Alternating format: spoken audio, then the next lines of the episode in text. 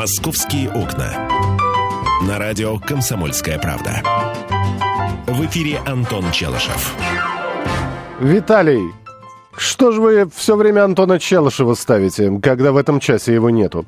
А, попробуем в следующей э, пятнадцатиминутке посмотреть, э, дойдут ли мои э, благостные слова до нашего звукорежиссера. Меня зовут Михаил Антонов, и мы продолжаем программу «Московские окна». Э, тема для нашего разговора, она... Я не скажу, что актуально. Вы знаете, про экономику, наверное, мы будем еще говорить. Про обмены валют, про курсы рубля и доллара. Все это, конечно, очень здорово. Но сейчас мы поговорим про главную елку страны, которую срубили, которую вчера везли в Кремль. Столетнюю елочку срубили, значит, под самый корешок. Ее в торжественной обстановке настраивали на поездку в Москву. Устроили возле елки чаепитие с блинами. Кашу с мясом раздавали. Новогодние песни пели. Все это, конечно, было здорово. Встречать елку в Москве будут завтра. Украшать ее будут шарами в цветовой палитре нашего государственного флага. Вот. Чтобы на главной елке страны, чтобы вообще вот ее украшение было похоже на российский флаг, понадобится три тысячи шаров. До двадцать четвёртого декабря ее будут устанавливать и наряжать. Между тем...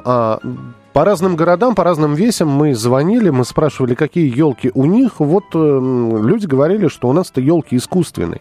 И э, вчера в социальных сетях достаточно много людей возмущались по поводу того, дескать, а нужно ли было главную елку страны или главную московскую елку делать настоящей. Взяли, срубили столетнее дерево. Э, стояло оно, росло, никому не мешало, кому это было нужно. И э, разгорелся спор. Кто-то считает, что главная елка страны должна быть настоящей, кто-то, наоборот, за искусственную елку, которую можно постоянно собирать, разбирать и, в общем, делать все вот таким вот образом. Хотелось бы узнать ваше мнение. Да и, собственно говоря, вы ведь тоже елку наверняка будете наряжать. Дождетесь, когда откроются елочные базары и будете покупать настоящую, потому что находятся такие люди, которые звонят в эфир и говорят, мы не можем без запаха елки. Новогодний праздник — это запах мандаринов и еловых лапочек, веточек. Другие говорят, мы искусственные покупаем и и наряжаем уже пятнадцатый год подряд. Что вы скажете по этому поводу? восемь восемьсот двести ровно девяносто семь ноль два. То есть в ближайшие двадцать минут поговорим вот на эту тему. Главная елка страны должна быть искусственной или настоящей? Это первый вопрос. Ну и, собственно, ваш выбор. За искусственную или за настоящую ель? Как, как, может быть, у вас предпочтения изменились, до последнего момента наряжали искусственную, вдруг купили настоящую и поняли, что вот, оказывается, всю жизнь надо было покупать только эту елку, или наоборот, всю жизнь покупали настоящую, потом бац, и выяснилось, что искусственная ничем не хуже.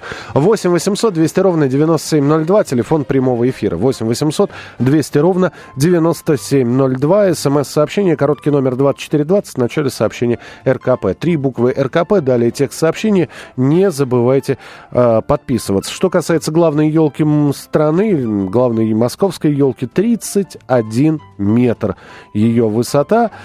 Вот. Ну и завтра на нее можно посмотреть. Вот. Это просто варварство, погубить такое дерево. Кому это нужно? Неужели нельзя было смоделировать искусственное дерево? Все равно закрыто игрушками. Просто враги природы какие-то. Еще и хвалятся и демонстрируют. Это, это мнение слушателей и пользователей и читателей сайта «Комсомольской правды». Искусственное не камильфо. Умертвили варвары дерево, устроили ему пышные проводы.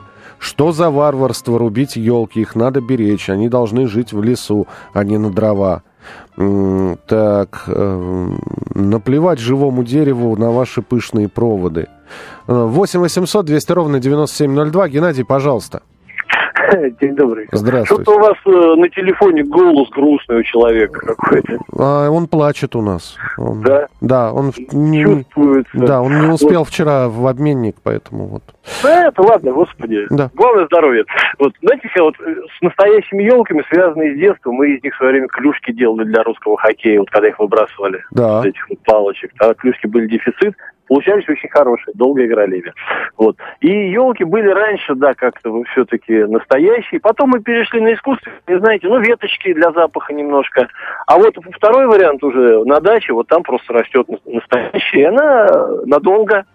И вот с ней уже очень весело. То есть в городе искусственное, за городом, да, живая, да, растущая, прямо в земле. Да, честно говоря, знаете, Михаил, вот наблюдал, как в Кремле ставят вот эту елку, было такое, да, у меня период кремлевский, а, вот, и вот эти усилия на нее, да, вот то, что ее срубили, привезли, честно говоря, жалко ее все-таки тоже.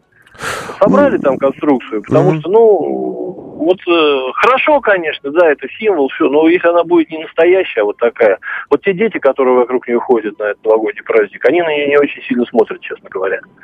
Понятно. Я со своими детьми, когда наблюдал, обратил внимание. Понятно, да, спасибо большое. Ну, давайте я тогда тоже детство вспомню.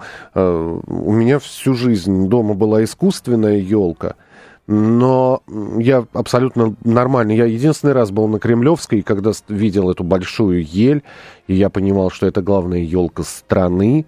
И, на мой взгляд, все-таки главную елку страны надо делать живой. То есть, э, да, я понимаю, наверное, жалко дерево, сто лет росло, никого не трогало, но это все-таки, вы знаете, один раз в год происходит. Я думаю, что одно дерево не так жалко. Хотя я высказал свое мнение. Просто мне кажется, что, что на каждой площади живые елки не нужны. Но главная елка страны должна быть живой. Здравствуйте, говорите, пожалуйста. Маргарита Васильевна, мы вас слушаем. Здравствуйте. Здравствуйте. Мне скоро восемьдесят пять лет. Я коренная москвичка. И я считаю, что только настоящую елку. У нас огромные леса, полно лес, э, э, елок, елки быстро вырастают, так что я, надоели эти эрзац. Угу. Так, мое мнение. А дома у вас какая будет? Вы Искус... знаете, дома у меня были деньги или нет, мало денег, я всегда покупала живую елочку, угу. и дома была елочка. Понятно, всегда. Спасибо большое. Ну, очень хочется надеяться, что и в этом году у вас будет елочка. восемь восемьсот двести ровно девяносто семь ноль два, телефон прямого эфира восемь восемьсот двести ровно девяносто семь ноль два, смс-сообщение, короткий номер двадцать четыре двадцать, в начале сообщения РКП. Напомню, что обсуждаем мы такую тему, которая вчера достаточно активно обсуждалась в социальных сетях, ну, в московском сегменте э, социальных сетей, хотя это и выходило за пределы города. Должна ли главная елка страны быть искусственной или все-таки настоящей? Потому что многие восприняли негативно то, что срубили вчера тридцатиоднолетнюю, столе... тридцатиоднометровую столетнюю ель э, в Руз. Районе Подмосковья все это происходило. Причем искали эту елку, если я не ошибаюсь, с сентября. Ходили по лесам, высматривали, чтобы пушистая была, не куцая с одного бока, чтобы, ну, вот нашли такую красавицу, да. Если почитать смс-сообщения и комментарии, которые люди на нашем сайте оставляют, я против рубки таких долголетних красавиц, росла бы себе еще сто, двести и больше лет. Присоединяюсь к предложению посадить елку на Красной площади. Да, кстати, вариант такой. Ну, собственно, там растут елки, так называемые голубые ели, вдоль Кремлевской стены. Ну, не знаю. В общем, посмотрим, как все это будет. В любом случае, в этом году елка будет живой. Можно будет ее посмотреть уже завтра. Ее привезут. Пока еще можно ее будет посмотреть только в горизонтальном положении, в вертикальном после двадцать четвёртого декабря. Что касается еще новостей, московских новостей, которые сейчас обсуждают, обсуждают достаточно сильно, что в столичных лес- лесопарках открываются маршруты тихого отдыха. Пешочком, по тропиночкам, хотят указатели везде э, развесить. Ну и, конечно, обсуждается о том, что в Москве у юриста отобрали двадцать миллионов рублей. Кстати, статья выходила достаточно недавно на, в «Комсомольской правде», на сайте ка пэ точка ру. В последнее время вот эти вот случаи гоп-стопа, они участились. Все время попадают люди...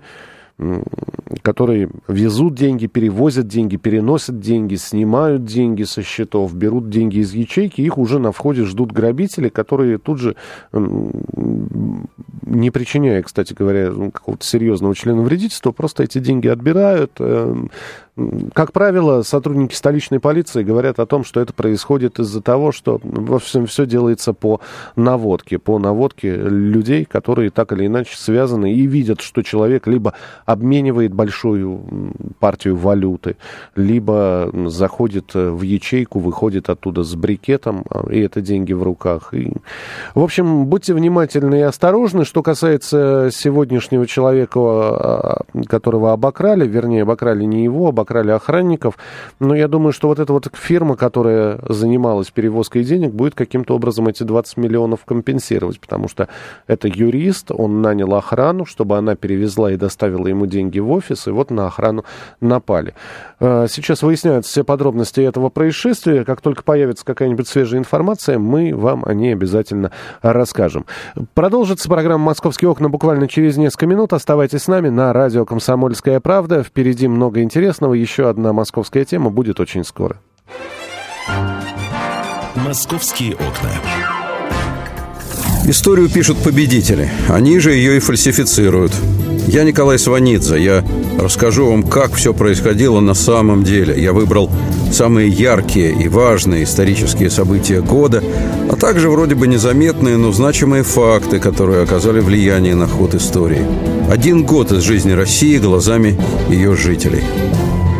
Документальный сериал «Исторические хроники» с Николаем Сванидзе. Слушайте на радио «Комсомольская правда».